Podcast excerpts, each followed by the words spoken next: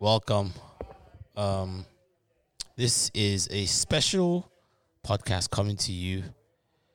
Uh, your boy Corey, and my co-host on this podcast is. You guys may have heard of him before. He's been on the Smiling Suffer podcast before. Um, and he goes by the name of Toby Walker. Um, and this is a, a separate podcast. It's going to be called The Two Tobis, where we're going to be discussing uh, more politics related issues, uh, current events, uh, history. Uh, this is is it's a different uh, direction from Smiling Suffer. Smiling Suffer is more culture, music, art, uh, you know, pop culture, current events also. But um, this is going to be more heavily tilted towards politics and um, philosophy and just you know a more somber uh, podcast. Uh, and like I said, it's going to be called Two Tobis. Um, it's there's nothing really that clever about the name. I, my my my middle name happens to be Toby, and my co-host name also his name also happens to be Toby Walker. Toby, you there? Yeah, yeah, I'm here. Um, welcome everyone. It's really a pleasure being on here.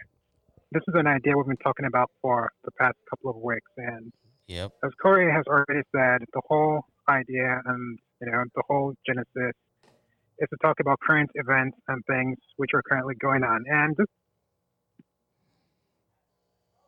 basically, my name is Toby Walker. Currently, I live in Florida. Wait, you live in wait, you live in Florida, but you're here right now in the DMV, right? Hello, Toby. I think you're breaking up. Hello. Hello. Yes. Sorry about that. I, yeah. I, I, I didn't hear what you said last. Yeah. Um. So, like I was saying, um, basically, I'm passing through the, DMV, and uh, um, within the next month, a couple of months, I should be out of here. And um, yeah, like I said, um, I and Corey, we've been on this whole concept for the past couple of weeks. Yep.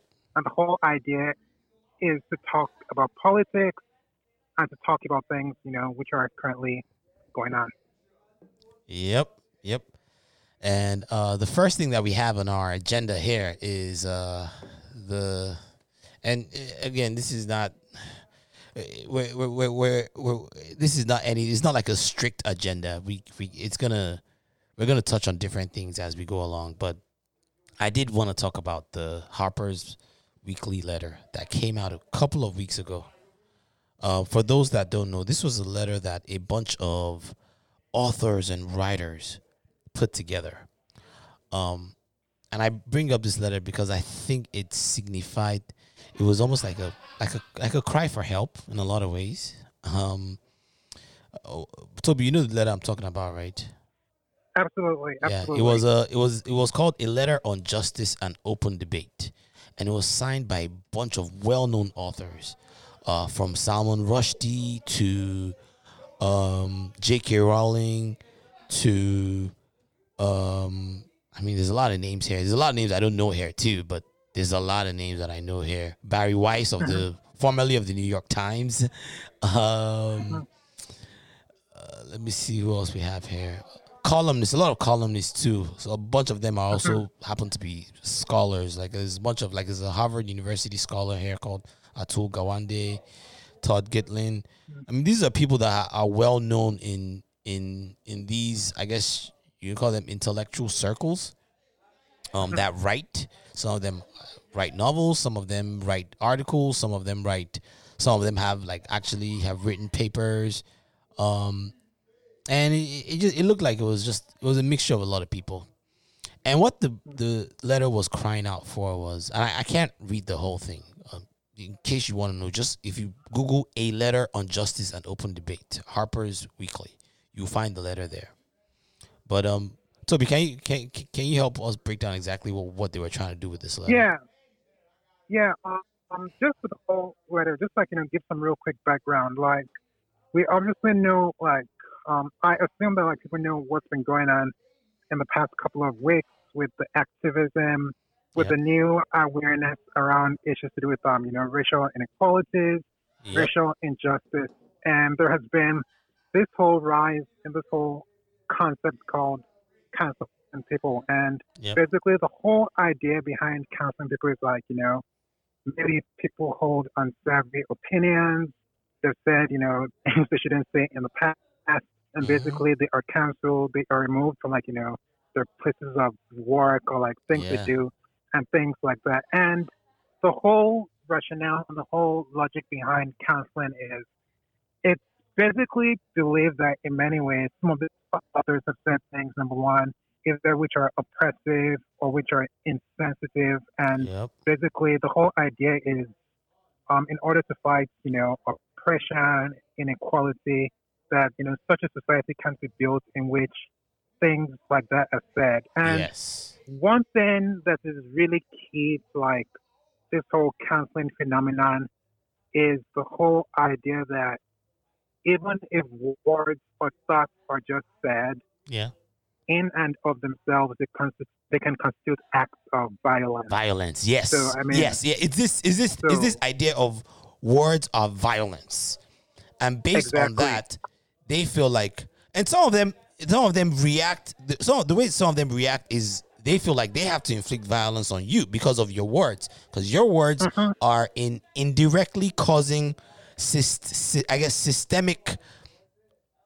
eh, Biases, and biases like and. Mm-hmm. oppression on a class of people, um, whether it be women, whether it be black people, whether it be minorities. Um, your words Mm-hmm. have consequences. That's what they're trying to tell us. And as Mm-hmm. a result, people that come out and may have some, it could, it could, it could even be like a nuanced view on the topic where they're not necessarily they're not necessarily in line with what these protesters or activists are saying. Maybe it's just like a, a more uh-huh. nuanced view. They find that as you're contributing to that oppression. And as a result, mean, you are justified to be canceled. And that's why these columnists, because I guess they've seen it in their circles. You, you see? Um, mm-hmm. An example of this is in the New York Times recently. Bari Weiss, one of the people that were on this column. It's funny because mm-hmm. she had written this letter before she quit the New York Times, right? Mm-hmm. And it, it's so weird how it all played out. She got pushed out of the New York Times because, for those that don't know, the New York Times has been radicalized lately. I mean, any objective person can see that. Any objective person can see that, and there there have been examples of this of where this has played out. Um, an example of it, for instance, is was when uh, Tom Cotton, right, put out an article on the New York Times saying that look, we may have to start thinking about using military the military force to help quell the violence in the streets. This was at, at the peak of the violence. I don't know if you guys remember, but this, he he had written an article, and it was that was all it was. It was his opinion, and it happened to it happened to be an opinion. Toby, correct me if I'm wrong.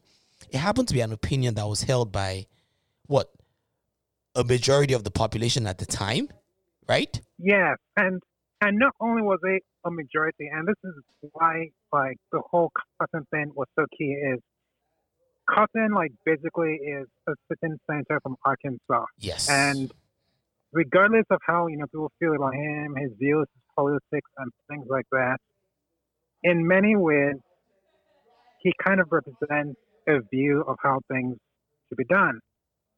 So the whole well, well, well, well. Then Toby, I have to stop you. That's objective, right? That's that. Sorry, that's that's subjective, right?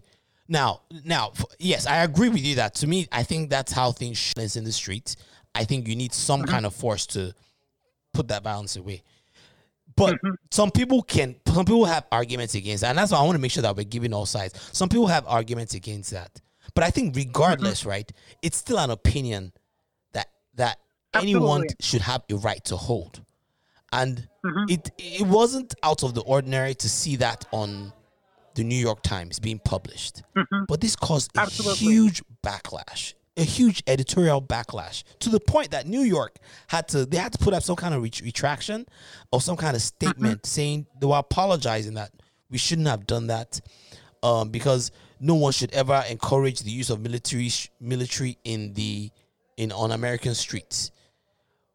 But then, y- you know, you're missing context, right? You're missing context. So, so what if there, there really were terrorists, like actual terrorists that invaded America? Would you say we, shouldn't have military defending citizens? You see what I'm saying? I mean, obviously, yeah, that's true.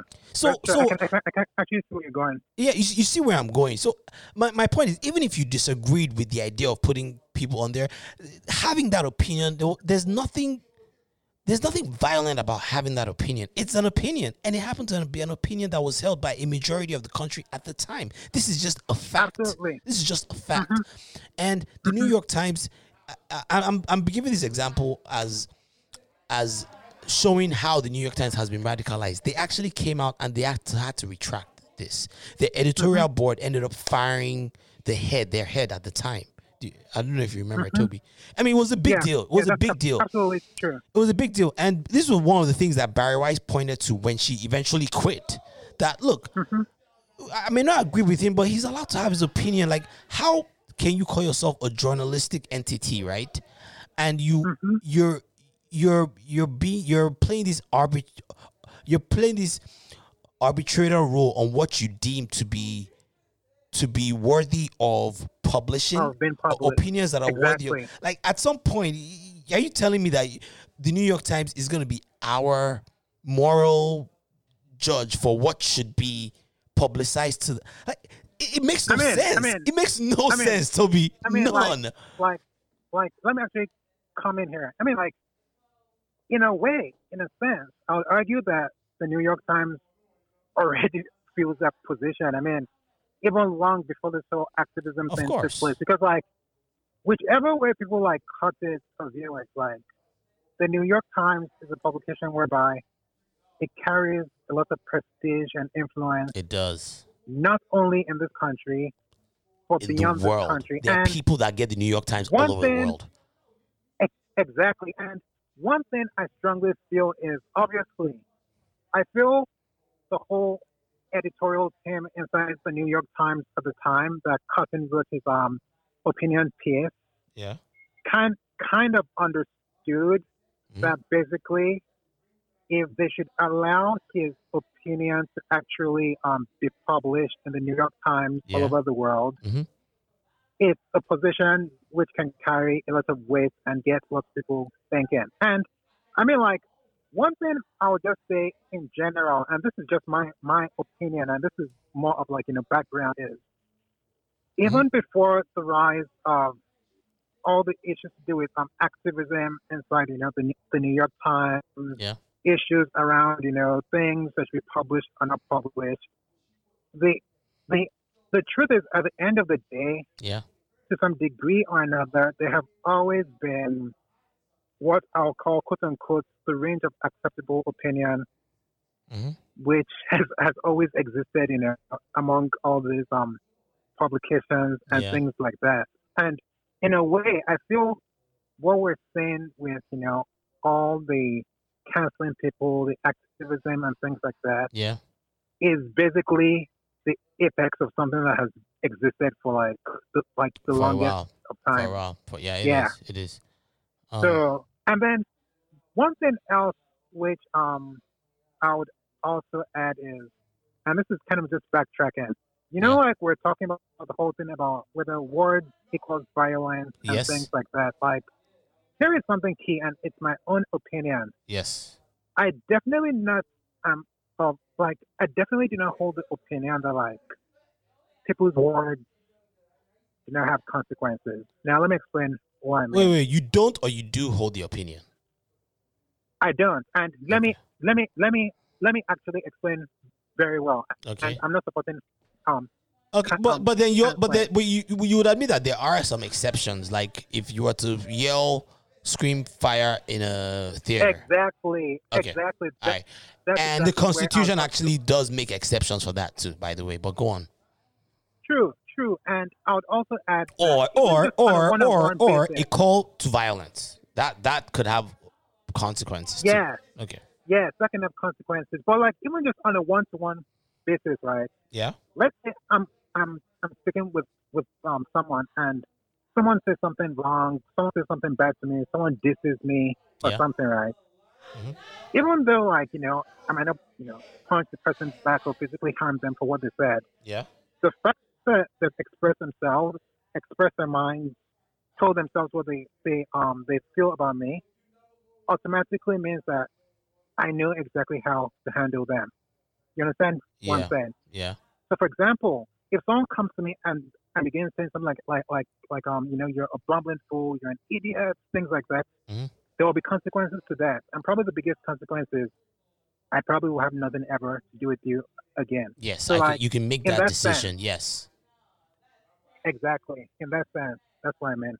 In that sense, but um, apart from that, the whole thing about like you know canceling people because of things they said, and then Yeah, one thing yeah, but, but sorry. So, so I, I, I want to bring up though, because there's someone else on this list, and I, I don't want us to lose track of it. Is another person that I mentioned, J.K. Rowling, and obviously Mm-hmm. you can tell why she would be on this list, right? Yeah, keep in mind, J.K. Mm-hmm. Rowling is one of the most liberal people you will find out there. I mean, it doesn't get more liberal Absolutely. than she's on board with all the racial injustice. She's on board Absolutely. with everything, right? The only, the only, the only part where again, this is where it comes to having nuanced opinions on certain matters. The only thing that she seems to not be fully on board with is the idea of um trans of the trans community.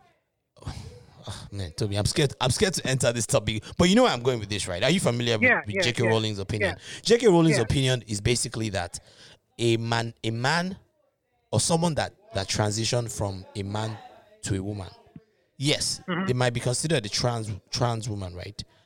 But Mm-hmm. ultimately, you you cannot you cannot regard that person as what she's saying is that that, that person really is her her fear is that trans women are taking up women's spaces. of, Yes, of women and yes. things like Trans women are taking up women's spaces. So in cases Mm-hmm. like, for instance, you had instances where like track track athletes, you they they say Mm-hmm. allowing trans women to compete with women, and in some Mm-hmm. cases they would beat these women.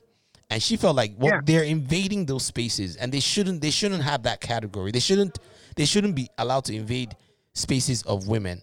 They call these people TERFs, T R Fs. Um, Mm-hmm. I, I think the I'm trying. I forgot what the TERF means because it's good. Let's let, let's at least try to edu- start educating our because look, this is all stuff that's going on that a lot of people they kind of know. They're not really sure, but but TERF means trans exclusionary radical feminists. So it's these yeah. feminists that they feel like Do trans. Yeah, do, they do not believe in the idea that a trans woman is a woman. In fact, up until Mm-hmm. recently, um, J.K. Rowling put out a tweet. Um, there was this article saying, "Oh, um, something about," and we talked about it on the Smiling Software podcast. The article, the headline, of the article says something about, "Oh, um, women that, uh, men that menstruate, or something like that. Men that menstruate." That was what the the The article the article sa- said, right? Or the headline of the article. And J.K. Rowling came I was like, uh, you mean women? Because her, what she's trying to explain is that if you menstruate, you're a woman. You can't be a man that menstruates. But, mm-hmm. Mm-hmm. but the article is really referring to women that have transitioned into men, Yeah. but are still, mm-hmm. they still hold the components that make them menstruate. Of- Do you guys understand what I'm saying here? So that was what the article Yeah. said. And J.K. Rowling was, was, I guess, in a way, being snarky, but what she said something that was obvious, saying, look, they're women, really. They're really women. Yes, they might appear as men and they might they might identify as men, but ultimately mm-hmm. at the base of it, they are women. And I mean- she had a lot of backlash for that. So again, a lot of people have have have held up J.K. Rowling as this person that's actively actively deploying violence on the trans community. That is how she's seen in in within the trans community or within certain segments of the trans community. Because I, I don't like these people that feel like they're speaking for all the trans people. Because there are trans people that mm. actually do not ascribe to some of these things. There are trans Yeah, people that have accepted that yes, we transitioned. This is what we wanted to do. And mm-hmm. it shouldn't mean that we should then change the definition of what a woman is. There are trans people that actually mm-hmm. believe that.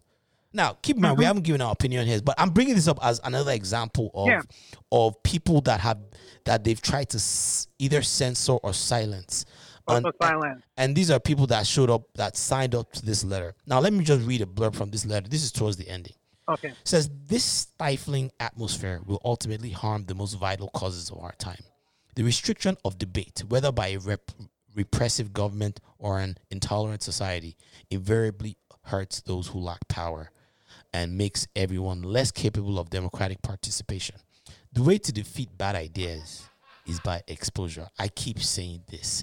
The best disinfectant is what? One thing- Sunlight. one- Sunlight. thing I Wait, wait, wait, wait. I, I want to finish. I want to finish. Okay. Um, is by exposure. Is by exposure. oh, sorry. The way to defeat bad ideas is by exposure, argument, and persuasion, not by trying to silence or wish them away. We refuse any false choice between justice and freedom, which cannot exist without each other. We need to preserve the possibility of good faith disagreement without the dire professional consequences. If we won't defend the very thing on which our work depends, we shouldn't expect the public or the state to defend it for us. These people came out strongly, right? Now, sorry, uh-huh. to- Toby, go ahead. You're about to say something. You're about to add yeah, something. Yeah, yeah. One thing I was about to say, and one thing I've always felt, felt like in general, just like you know, things like you know free speech or like you know fundamental rights and things like that. It's like you know, like in many ways, people who, who like are part of the whole cancel culture, um, train and things like that, like they supposedly are doing this in the name of like minorities, Yes. people who have been historically oppressed and things like that. But like Yes. The way I've always seen it is that it's extremely short-sighted because really, really, look really at this this way. Let's look at like you know things like you know let's say the civil rights movement. Let's even say you know the recent gay rights movement and things like that. Right. At the end of the day, Mhm. the way all movements eventually move from not being in the mainstream to being in the mainstream is they begin with a small group of, of um, people. They, Yeah. they, um, they pretty much are a minority opinion, Mhm. and then with time, they use things like you know freedom of speech, you know, make their case and things like that, right? Yeah. And here's what I've always felt: it's very short-sighted for people to jump onto movements that do not take um, fundamental rights very seriously Mm. because all the achievements we talked about of you know um, historic oppressed people and things like that Yeah. they have they they all have been made possible within that framework Yes. That's true.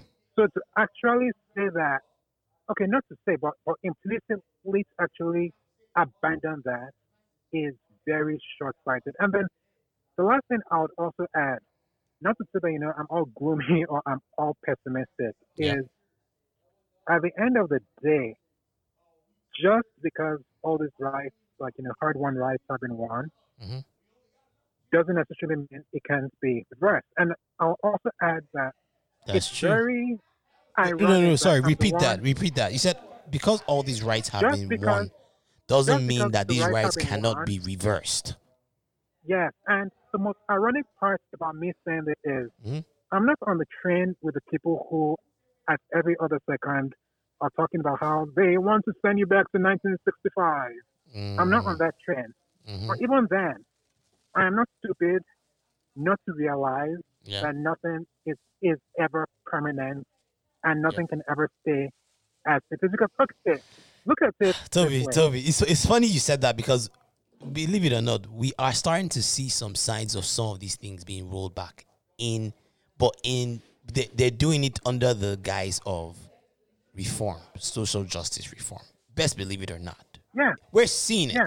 We're seeing it. Uh, I'll give an example. California, they've introduced a legislation where they want to get rid of um, equal Equal protection. equal under the equal law. equal protection under the law. Basically, they want to remove. So, you know, there's a law that says there's a there's a federal law that says, and I think it was instituted in the '60s, right? That says everyone must be treated equal in terms of employment. Um, I don't know the technical term, sorry, but the the mm-hmm. general gist is that everyone must be treated equal in terms of employment opportunities, right, in mm-hmm. society. Mm-hmm.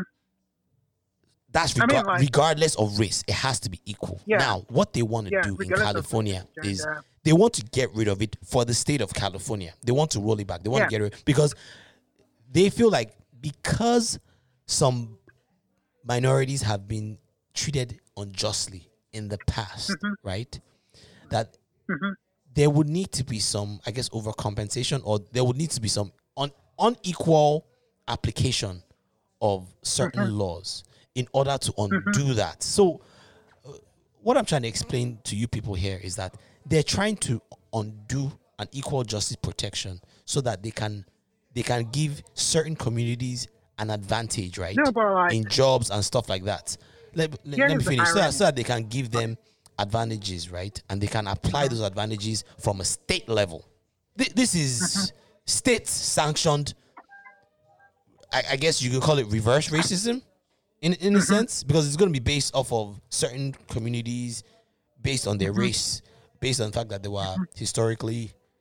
I mean, this is just crazy stuff. Th- This is just crazy because you know, like, I mean, Toby, am I tripping trip in here. I might, I tripping trip in here. They, they are introducing this not. legislation in California. People don't understand what's going on. Look it up, guys. Look it up, girls. They are introducing this legislation. They like in different states. They've been introducing one legislation or the other. But I don't want to get too far away. I, I just I wanted to bring that up. I wanted. to, I want again. We have to go back to this letter. We have to go back to this letter because wait, wait, let- I, I want to finish. We have to go back to this letter because this is where the reason why I bring up this letter is because this letter is in in a way it's a cry for help. These people are telling you there's something going on here, guys. Fareed Zaka- Zakaraitu is in this letter too. He's he signed up to this letter. There are some other people here that I like. Uh, Coleman Hughes, that's one of my guys. I love him. David Frum, like these are people from all different both sides of the aisle coming together, saying, "Look, there's something going on here, people." See, people, a lot of people are they're too engrossed and they're so obsessed with what's going on in I mean, the way I see it is a lot of people are way too obsessed over Trump. Don't don't get me wrong. He he also he tends to bring a lot of attention to himself too. He tends to do a lot of a lot of dumb stuff too. But there's something else going on behind the scenes here, people. People are being people's voices are being drowned out. It's happening. This is a good this is a big part of the reason why we put this freaking podcast together because we felt like we had to speak. There's a lot of shit going on here. I mean, like, let me actually just say just real quickly, and it's in relation to Trump. yes, like what you just said is true, but like there's so much going on, and everyone is distracted by Trump. But in a way, I feel it's both a reaction to Trump Yeah. and that reaction to Trump could possibly, in the end, be the undoing of these people. So, Hmm. like, basically, what do I mean? Okay. Let's talk about it. Um, can you hear a sound in the background? I can hear what's going on there. I can hear Hon. Okay, okay. Are you in know the car? sound. Yeah, yeah, I'm yeah, I'm in the car. Like I was actually saying, a big thing about why all of a sudden this whole thing of cancel culture, being woke, and things like that has risen in the past few years Yeah. basically, I feel the whole idea of like elites and corporatist Democrats was to use the far left to fight Trump. Wait, wait, wait. Sorry. Re- re- repeat that. Repeat that. I want to make sure because I. I said feel, I feel that in order, in the past few years, in order to fight Trump, Yeah. um, like like like many of like the moderate and corporatist Democrats have emboldened the far left, okay. but now things are going beyond anything they possibly could have imagined. Because what they probably were thinking was they would embolden the far left to fight Trump, and Yeah. then once they retain power, they'll find a way of marginalizing the far left and you know putting them back in their place. Yes. But but things have, have kind of backfired because regardless of how you see it, and I don't want to go too much into actual electoral electoral politics is Yeah, yeah. That's For that's that's a separate that's a separate podcast For, episode. for example, let me just say this and then I'll, I'll stop there. For example, if let's say Joe Biden wins in November, right? Yep. Joe Biden has no choice but to reward the far left for helping him win. He has to, And right? Hmm, okay. 2000, he has to. That's like, like that's politics for you, but and and and, like and, and, and, guys for those for those that are wondering what we're talking about right we we we consider Biden as he's not far left. Biden is just establishment. We have people that are establishment, right? And you have people that are on the fringe, right? So, so someone like Bernie, right?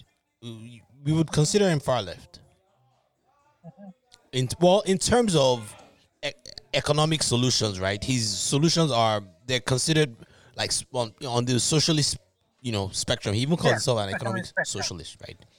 So you have you have that one component of far left, which is more in uh-huh. terms of seeking justice for people that have been economically disadvantaged, right? More economics, uh-huh. and that cuts on that doesn't necessarily cut. It doesn't really speak to any one race or the other, right? Because they are, they are. Well, let me finish. They are white poor people too, right? So you have that that spectrum of the party. You have this other spectrum of the party, far left, so, that mm-hmm. we make sure that we're making it clear who, who we're talking about. That it's not so much about. Yeah, I mean, economics is part of it, but it's they, they they're more focused on the racial politics. They're more fo- focused on the racial politics and identity politics, right? Mm-hmm. This is the mm-hmm. far left that you're referring to. People that feel like Yeah. people that, that feel like politics and race are one in the same. There's almost like they intersect, and there's no way you can talk about politics without talking about the Right. injustices of certain minorities in the past, right? And this mm-hmm. is the other mm-hmm. faction that you're referring to. Yeah. Now you're you're saying that they've gotten Biden in office, which isn't it, it- it- it's not it's not ex, it's not entirely true because I I get I, I get where you're coming from. Black people got him in office, right? True. They got him in office, South Carolina, when doing the and don't let me say office. They got him to win the nomination, right? Yeah. But it's not these far left progressives that you're referring to that necessarily got him in office. It was just voters, right? Black voters that that were Yeah, used to certain names. Um, they weren't used to some of the other names that they saw. Certain personalities, and who's that guy? That that pol- black politician. What's his name? Um, Jim Clyburn. Jim Clyburn. Pretty much called on all the black people in the South to put this guy in office. Now, all those black people that we're talking about, they're not necessarily the far left that you're speaking of, right? That, that's that's very true. Yeah. Okay. I mean, yeah. So go on. Let me just quickly let me just quickly in, um quickly interject and make two points. Um, the first point you just recently made was those black voters are not necessarily the far left, and a key distinction to make is, which many people mistaken many times is, many black voters are actually not far left at all. They're not. They're Like, not. Let's talk about I it. talk about Let's talk about left, it. When I talk about when I talk about far left, primarily speaking, and this is this, this is a mistake again. There is tons of statistical data to prove this.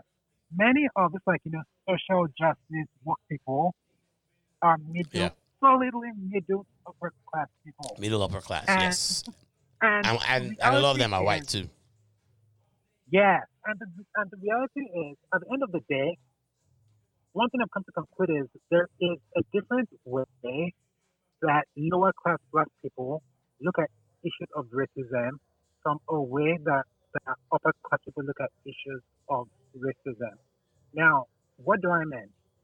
At the end of the day, many lower class black people, as much as they might be um um um um what's the word? Don't want to say bitter, but very enraged about the injustices that have happened and things like that. There is a favor which they simply do not have. Because like this whole thing about being woke, Yep. actually many people are comparing it to basically an evangelical movement. It is. That it's almost like like a faith component. It's become like a religion. It really has. Yeah, it really has become a new religion. Yeah, there's almost like a faith component to this. And, and then my very last point, which I was going to make in relation to Bernie Sanders and his socialism, is something key many people must never forget. Bernie Sanders is a socialist who came of age in the 1960s and 1970s. And for socialists of that time, they are skeptical about this whole identity politics thing. For them, what primarily matters is class. Yep. And the Class. see class, identity economics. as a way of actually dividing the working class. Because as much as, as um, Bernie Sanders might say a couple of things, you know, to make the current identity politics people happy, Yeah. the guy isn't fully on board with this whole identity politics He's, thing. he's not, but, And- but but but but then Toby, you have to admit that he he evolved a little bit because 2016 I was a Bernie Sanders fan, and he really wasn't Mm-hmm. he wasn't on this on the wave at all. But since then, Mm-hmm. like compared to his campaign this time around, he started he, he started doing some perf- per, performer he started performing towards them a little bit too. He started True. he started using some of their language. He started incorporating some of the race politics talk, talking points. Mm-hmm. Yeah, and, and I think that was a big part of the reason why he Absolutely he, true. he didn't get he didn't galvanize as much support this year people as he once did. because there were a lot of people of all I, I went to Bernie Sanders rallies. There, it was it was a diverse crowd, as diverse as they come. I mean, there were former Republicans, there were moderate, there were blacks, there was whites, there was everyone there. People rallied around him the same way people rallied around Trump. Um, but something happened. But go on, sorry. Yeah, like, like, yeah, like it has to do with this whole thing. It's like, look, here is just the reality about politics. In many ways, for politicians to win, they have no choice but to move with the direction of time. And Bernie Sanders has simply done his calculation and figured out that Ah, okay. this is where things are moving. I have no choice but to move. And which also led me to also make say something else about this whole identity politics thing is right now there is this whole um what do they call it? Um author her, her last name is I believe DiAngelo. There's a book she Ro- wrote, I Robin DiAngelo. called yeah, Robin DiAngelo. Okay, and and by the way, by the way, we're we're still going to do a breakdown of that book because we have to talk about it. But we're Well- not we're not going to do it this. But but go on. A key a key point I need to make here here, just to buttress Wait wait wait wait wait, wait but but but but Toby, before you get into that point, can you can you just give them context on what this book is about? Because we're, we're talking about this Robin DiAngelo book. Some people might Okay, not know what we're talking about. Robin DiAngelo is called White Fragility, and this this book is yeah. is like the template for a lot of these woke activists, um, as proof Uh-huh. of how systemically racist white America is. It's basically this woman that comes out and talks about how everything she does is racist. She admits that she is racist. It doesn't. She, it, it, it basically the book is saying just being white makes you racist because you've already yeah. Gotten advantages as a result of being white. I mean, it, this stuff is. She talks about in the book. She and this I've just I've read excerpts. She talks about how there's this one part in the book where she talks about how she's she's going towards to go meet a friend, and then she sees a bunch of black people there, right? And she's thinking her friend is there, and then she suddenly started getting anxiety, and that she was wondering, ah, why am I getting anxiety?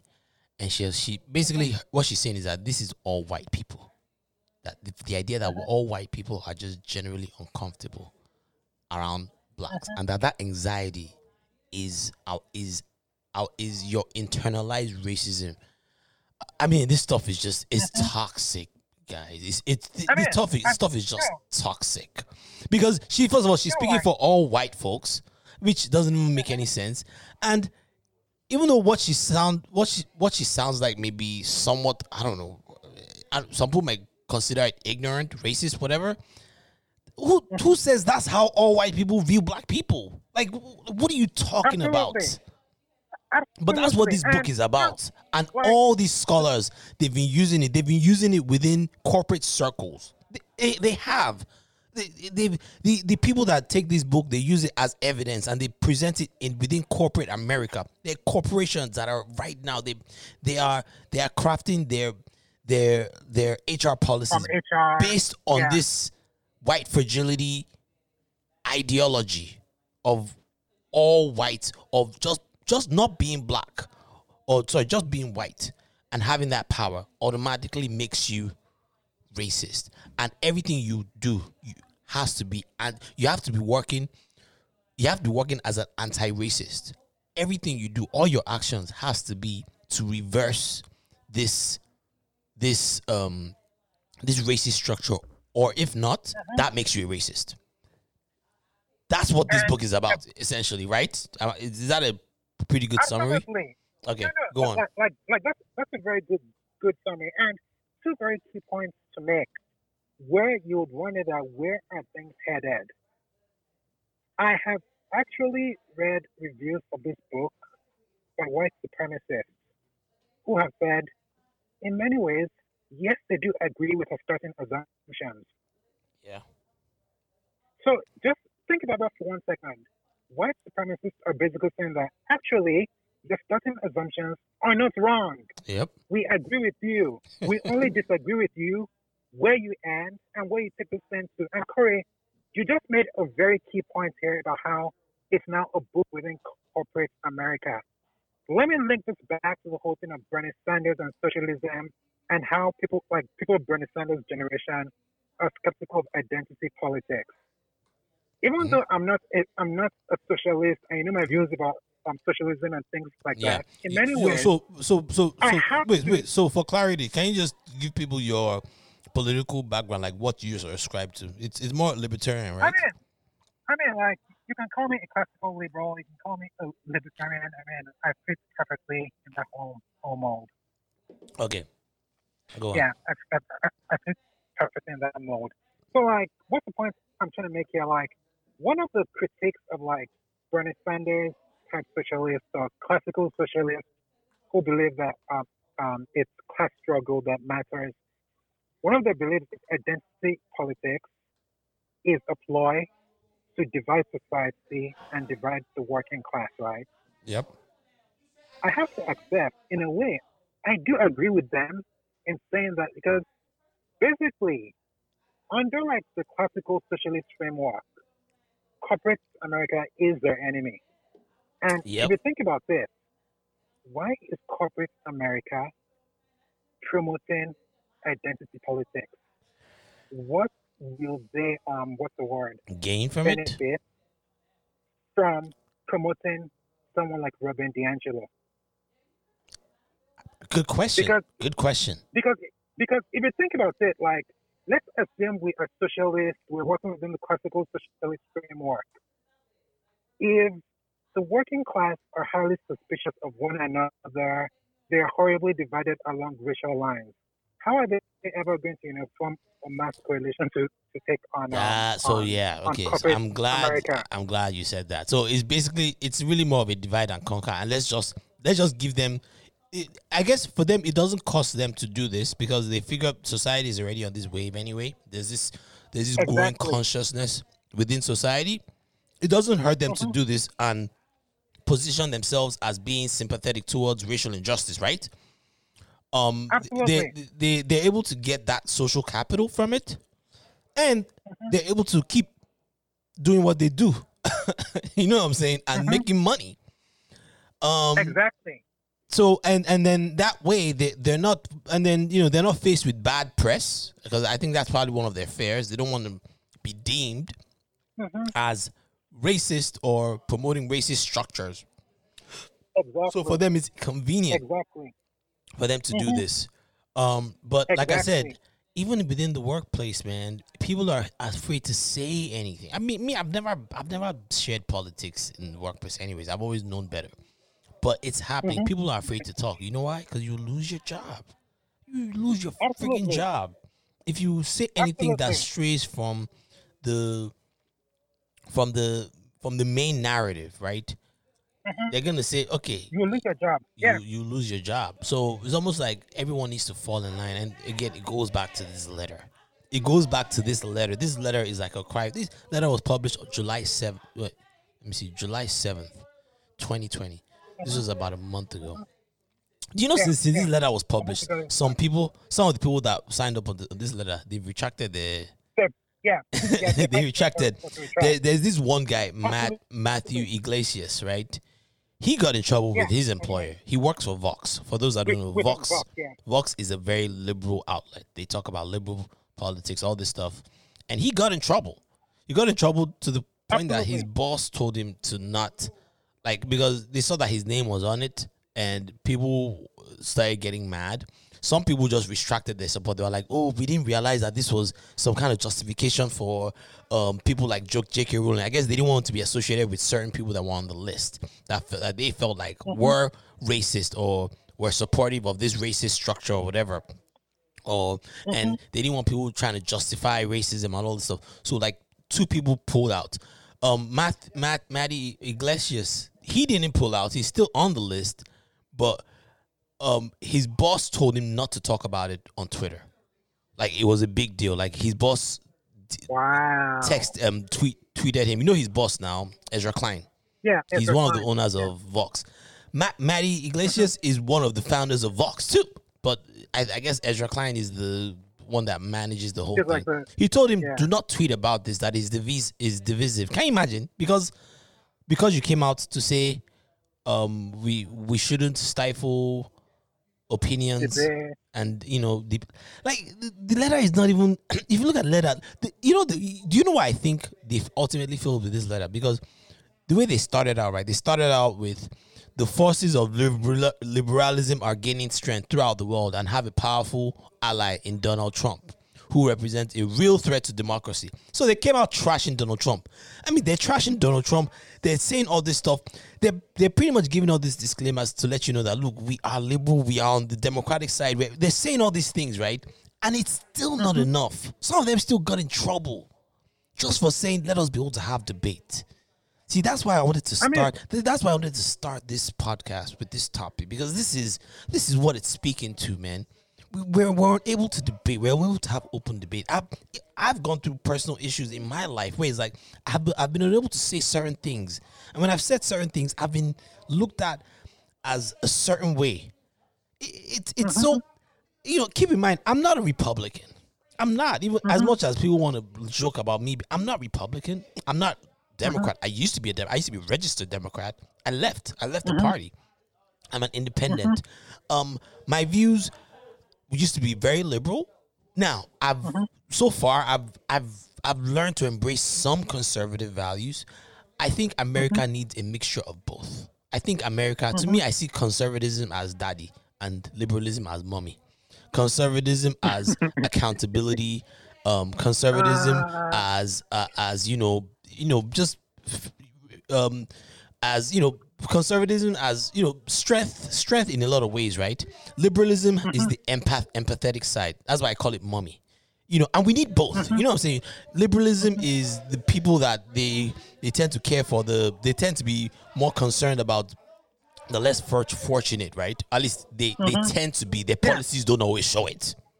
They tend yeah, to be, but true. but they project themselves as that party, which is mm-hmm. needed. Conservatives mm-hmm. tend to they, they they tend to aspire to the to the most successful in society, right? That, that's why sure, they, they're sure. all about big business. They're all about the people that mm-hmm. create jobs.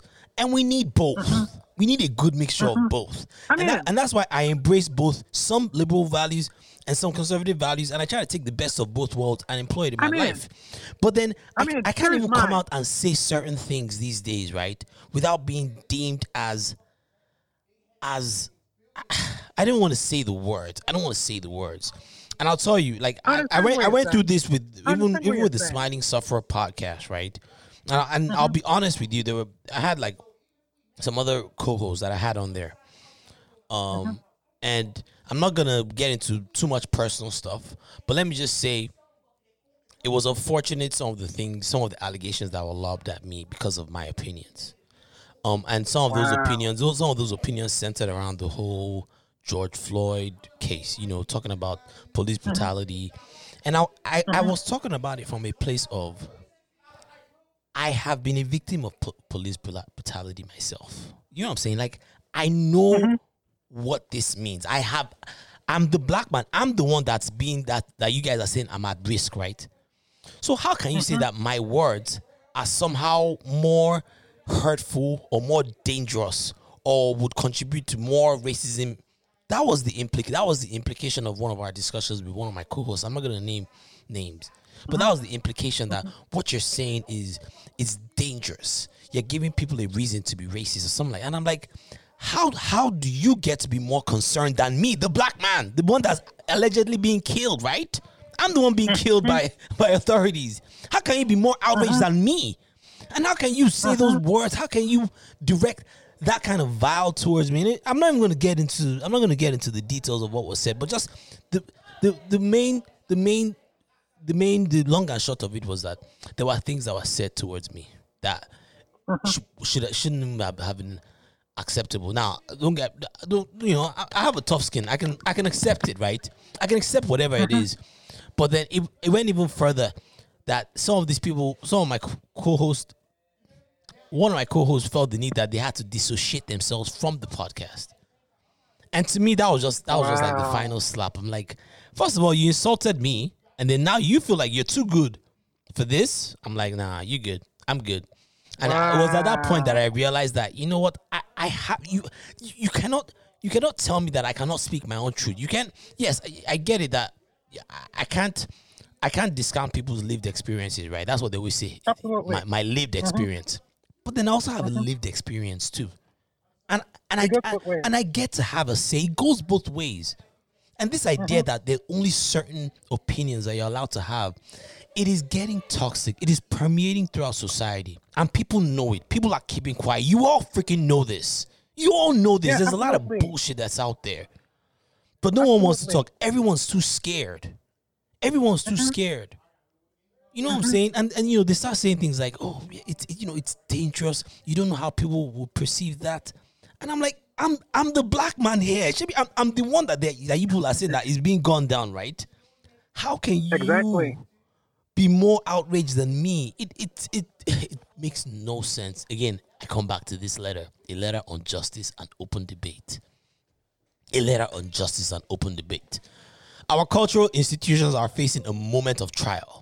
Powerful protests for racial and social justice are leading to overdue demands for police reform, along with wider calls for greater equality and inclusion across our society, not least in higher education, journalism, philanthropy, and the arts.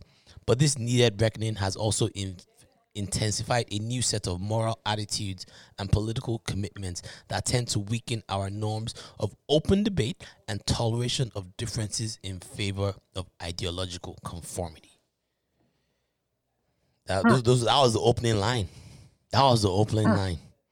And then they went I mean- up to, to shit on Trump. I mean, what more do you want? They're, they're shitting on Trump. They, you know what I'm saying? It still wasn't enough. It wasn't I mean- enough.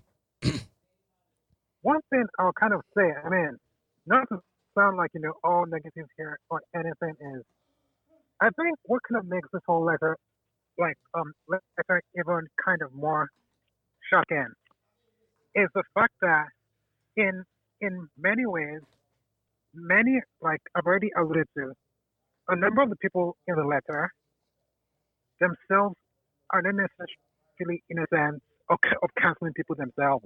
Like, let's be 100% real. Wait, I'm sorry. like, sorry. Wait, do you mind repeating that? You said a bunch of people Yeah, in the like- letter. Like, many of the people in that letter themselves Yeah. are not necessarily innocent themselves No, they're not. canceling people.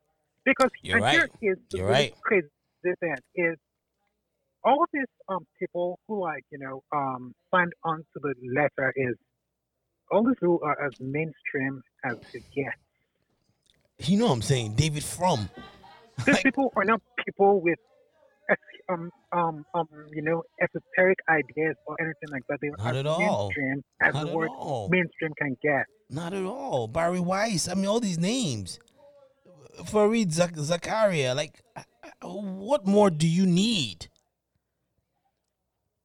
They're crying out for help, man. They're crying. They're all crying out for help, and they know it, and they're scared. After this, you see, after, you see what happened, right? And this is how can- cancel culture works. If you come out to to even dare to challenge cancel culture, you can get canceled doing that, and that's what happened. Absolutely. That's why that's why some people retracted their support of this letter initially. They, like 2 mm-hmm. three people, they, they they fell out. They're like, no, we don't want to, because they were scared. And further proving the point, you see, I I feel like where they messed up was, if they really wanted to talk about open debate, right? You do not do mm-hmm. it within the context of oh, it's just us liberals. No, you open it up. You open it up to everyone, and everyone will get your support. What they did, right, was they tried to they tried to garner galvanize support within within the I guess the left or the establishment rank. Do you understand what I'm saying? hmm So they, Yeah. so they cut out. Look, let, let's face it. About half of this country are Trump supporters. You've cut out half of the country by by condemning the person that they support, right?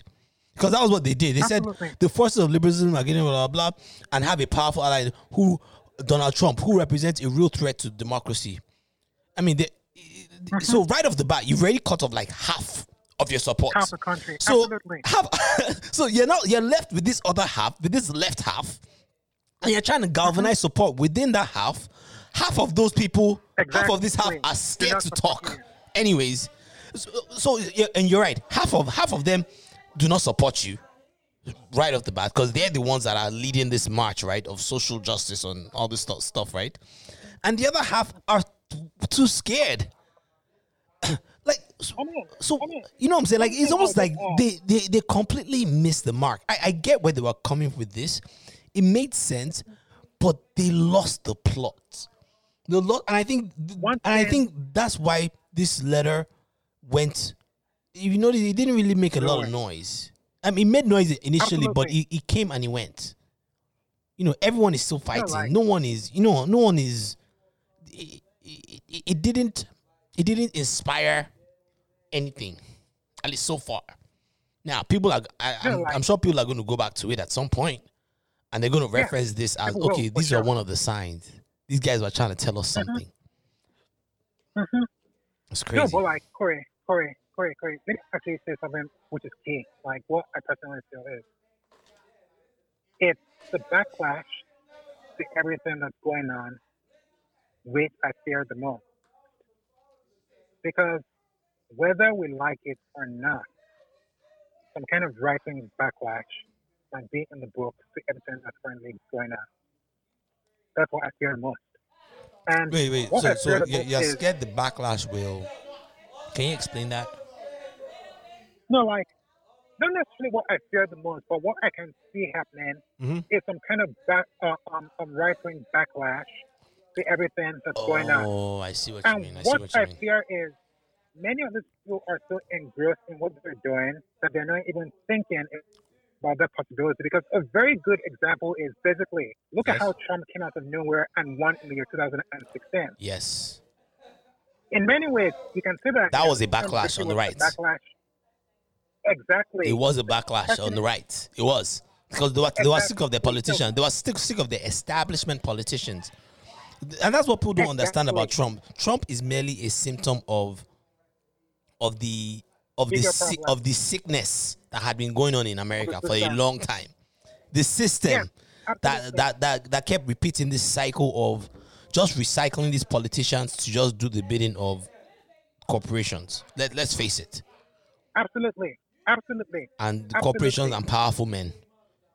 It was just that's all it was. And I think the right, right, they, they they noticed it early on. They noticed it before us. The left, right? And when I say before us, I'm not talking about sorry. I- I'd say before us because I used to be on the left. But the left, right, we were uh-huh. still in this euphoric phase. We we just got our first black president. I don't think we uh-huh. really know what was going. And that don't get me wrong. I feel like Obama did some good things. I, I feel like Obama personally. I feel like Obama was the best president, and I'm talking about in modern times, right? The best mm-hmm. establishment candidate that they've given us. The best. Mm-hmm. At least mm-hmm. that that's just my opinion. But that but again, I mean, but that, but that, but that's within the context of establishment candidates. Don't get me, don't get me twisted. Obama also did some Yeah. effed up things, and he continues the same cycles of bullshit that a lot of the previous presidents used to do. You know what I'm saying? absolutely. hmm But just quickly add but I feel like we we were we were still at least me being on the left at the time, we were still lost in the whole Obama and his you know eloquent way of constructing Mm-hmm. words and his inspirational yes we can. You know like Yeah. everyone was gingered by that stuff. Everyone was gingered. Mm-hmm. but the, the right man they they had noticed that the, wait there's something going on here. I know you you were never really on the obama train were you? I mean, okay, let me just like fully come, you know, really brutal, honest over here and say where I stood on the Obama trend. I would say maybe I was still on, on the Obama train until about 2011, early 2012. Okay. And then I kind of began seeing cracks and began seeing things which absolutely do not make sense. I mean, what example can I mean what example can I give?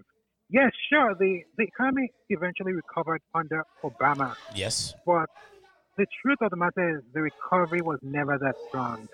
And that's It wasn't. and- You see, that, that's many something that, that, that I, I see now. You see, back then, I thought it was so bad.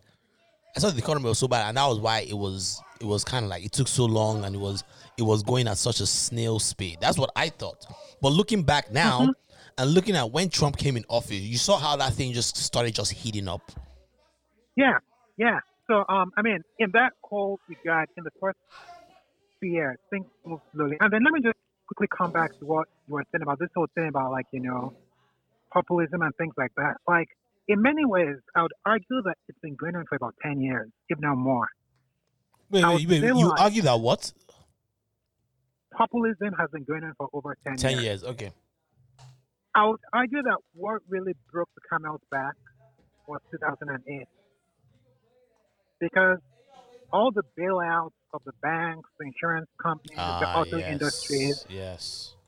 pissed off the whole country, both the left and, And both the the right. right. Because people, Yep. people, people basically um, realize that basically there are two sets of rules Yep. a set of rules for everyone um for everyone else and a set of rules for elites. Like look at the whole thing about bailouts, for example. Like the way things work in this country as of right now compared to let's say, you know, maybe in the past days. Yep. For any small business person, Yep. if you run your business badly and it runs into the ground, Yep. good luck. You're on your own, man. No one is coming to bail you out. You're on your own. But you have all these companies whereby they are speculating, doing They risky risks. investments, They were. bad behavior, and then on top of that, and then this is now all to get you know technical, but I don't want to get too technical here. Is that Yeah. at the end of the day, different people have different um what's the word explanations and reasons for the financial crisis of you know 08 and 09, right? Yes. One thing I strongly subscribe to is the cause of the financial crisis of 08 and 09 Yeah. was was the Federal Reserve. The Federal Reserve made credit too cheap in the early 2000s and created a bubble. That's Mm. simple. And then what did the Federal Reserve then do to reduce the economy back up? They reflated the bubble and even reflated the bubble to even bigger heights. So in many ways, all the rises in the stock market we're seeing and the equities market, it is all Federal Reserve money. And where people really have to understand where this whole thing is effed up, and it'd be good if the whole country really understood what, what was going, like, Yes. like, like understands what's going on is. Yeah. What many people really did not realize is, whenever new money is printed, Yeah. because that's basically what the Federal Reserve is doing. They're printing money and putting it into all these corporations. Yeah. The first people to benefit from the new money are the first people closest to where the new money is being printed. So, like, who are the people close to where the new money is being Financial printed? institutions. Exactly. And one other thing is, it is no mistake that in the past 10 years, both under Trump and Obama, Yeah.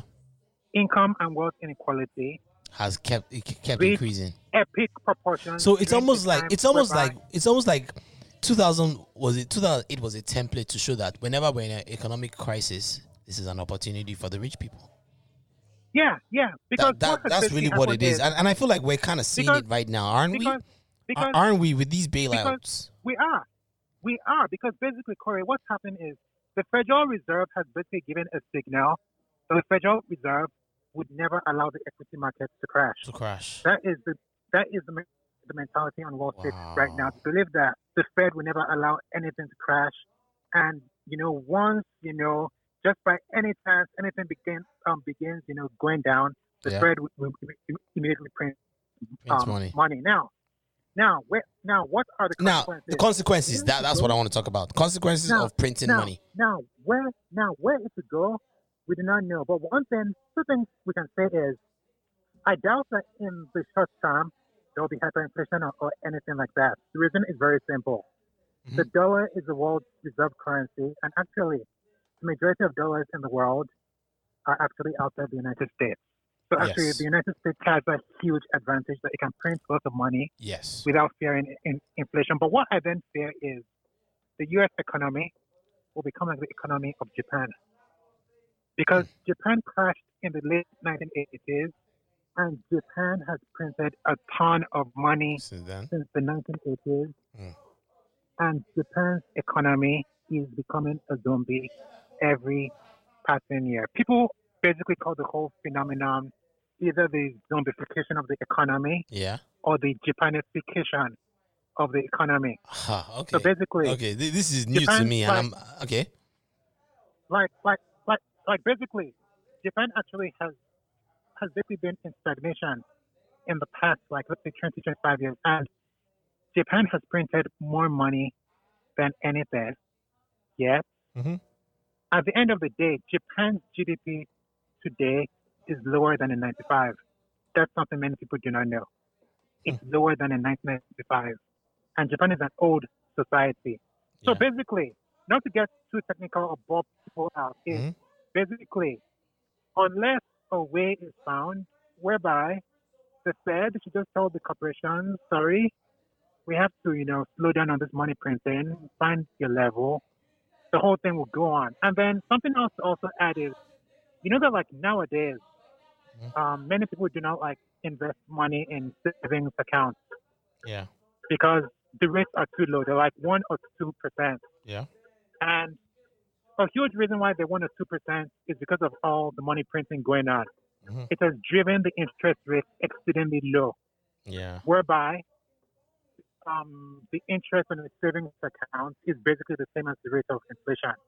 So instead of doing a savings account, put your money in the stock market. And in many and, ways, and that's what a lot of people are doing now. Exactly. But here, is- but here is the effed up thing about the stock market. Mhm. true that like like the returns of the stock market are huge, that they can be up to like, you know seven or eight percent per year. But here is the problem. You might um what's the word? Gain a lot of returns, let's say in a span of like you know a year, two years, three years. hmm But all it takes is the market one correcting, crash.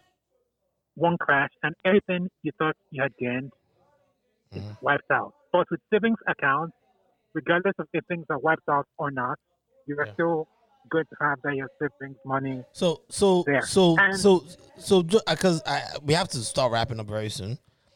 Um, Okay, I, okay. I I want us to take it back to where this started from. This started from the consequences of the printing of the money Um, that has been going on yeah. under Obama and Trump. Because keep in Yeah. mind, we just put on. I just noticed. I just realized that we just this this pandemic, this bailout fund. Was it? I th- did they say it was like six trillion? Yeah, like right Additional now, Reserve- yeah, like it has been like an additional four trillion. For, yeah, four, four, okay, four trillion. Okay, so I think the total is six trillion or something, right? Yeah, it's six Which which is wild. Toby, I remember when this stuff was one trillion and people were tripping. People were like trillion. We are at six tr- six trillion. That is crazy. Yeah. And you see, Yeah, I that, see, see, that's another thing that I want us to talk about because this shows that even though Trump has talked a good game, he has failed in some other aspect because he, like I said, he has continued this Absolutely. this cycle And this cycle. But but but but we can't we can't we can't take it any further because my girl she's ready to Okay. leave. We've been in the studio for hours today. Um i want us to put a pin on this one because we have to i want us to continue from here. I want us to continue from here. Okay, um i think next week we have to do another one of these um because okay. Yeah yeah I mean, we- like, we we we touched on a lot of stuff today but but yeah um uh one last yeah if you could just um give us some some wrap up comments yeah Yeah, yeah, like um, basically, we're talking about like you know the whole kind of cancel culture, its origins, its consequences, and one Yeah. of the lessons we're talking about is the Federal Reserve's money printing. Yes. And one thing which I strongly believe is many people will not fully understand the events of the past 10 to 12 years unless they understand the consequences of the federal money printing. The Mm. Federal Reserve Yes. is the elephant in the room. Mm, No one is is paying attention to. about. I know. The federal, the Federal Reserve is is the Federal Reserve is is what widens everything from economic inequality to even funding the warfare state. Mm, So basically, the fact that America, for, for, for lack of a better term, today is an empire would not be possible even without the Federal Reserve. So we'll, um, we'll continue from we'll continue from there. I love that. I love that. I love that. All right, Toby. Uh, again, thank you guys for joining us for the first first episode of the Two Tobis podcast, um, bringing you political commentary, um, uh, commentary on cu- on current events, commentary on history, um, historic events, um, and just a whole bunch of stuff that's going on in today's world, trying to make sense of it. Um, this is what Toby and I are going to be trying to do in the next coming coming weeks, months. Um, With the month. um, just helping to help to help break things down and to understand what's going on in our society today. Mhm. I think it's high time we people, our people, um, both Africans, Nigerians, blacks, whoever, we need to really start understanding what's going on. We really need to. I'm still learning. I'm still learning as I'm, you know, I learn stuff every day. Same. the- I'm the- still learning. Yeah, so we hope that you can join us on this journey. Um, we hope that you can engage us. We hope that you can fact check us. Bring it on. With I, I'm not gonna claim to know everything or to be perfect on everything or to be accurately, you know, accurate on everything. You know what I'm saying? So please, your feedback we would love um, on the Two Tobis podcast. Uh, so thank you for joining us again. Uh, peace out. This is Corey, and we Thank got you very Toby much. on the mic. Thank you. All right. Okay. Peace.